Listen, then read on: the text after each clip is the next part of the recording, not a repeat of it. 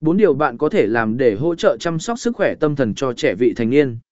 Cho dù bạn và con bạn đang hòa thuận hay mâu thuẫn với nhau, bạn cần thể hiện rằng bạn yêu thương và ủng hộ con, rằng bạn có thể giúp con vượt qua những giai đoạn khó khăn và rằng bạn luôn ở bên con. Dưới đây là bốn điều bạn cần lưu ý khi hỏi thăm con và thể hiện rằng bạn luôn ở bên con. Một khuyến khích con giải bày cảm xúc. Tìm các cách khác nhau để hỏi thăm con. Hãy hỏi về ngày hôm nay của con và những việc con đã làm. Bạn có thể rủ con cùng làm một công việc nào đó, chẳng hạn như chuẩn bị bữa tối, để có thời gian trò chuyện về ngày hôm nay của con. Nhắc con nhớ rằng bạn luôn ở bên con trong bất cứ hoàn cảnh nào, và bạn luôn muốn lắng nghe cảm xúc và suy nghĩ của con. Một vài lời động viên đơn giản có thể giúp con cảm thấy thoải mái khi giải bày cảm xúc với bạn. Công nhận và thấu hiểu những cảm xúc mà con có thể đang trải qua, cho dù đó là những cảm xúc không dễ chịu. Khi con mở lòng với bạn, bạn có thể phản hồi, bố, mẹ hiểu, có vẻ đây là một tình huống khó hoặc điều đó hoàn toàn hợp lý.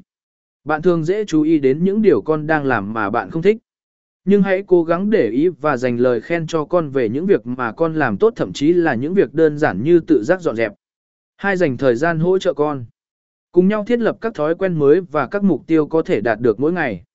Bạn có thể sắp xếp việc nhà đan xen với việc học ở trường cho con hoặc đặt mục tiêu như hoàn thành bài tập về nhà trước khi ăn tối. Trẻ vị thành niên cần có sự độc lập. Hãy cố gắng tạo cho con khoảng thời gian và không gian riêng phù hợp. Việc cần không gian riêng chính là nhu cầu thường thấy trong quá trình trẻ trưởng thành. Hãy tìm một số phương pháp để bạn giúp đỡ và khuyến khích con nghỉ ngơi, tạm dừng làm bài tập ở trường, làm việc nhà hoặc thực hiện các hoạt động khác, để làm những việc con thích.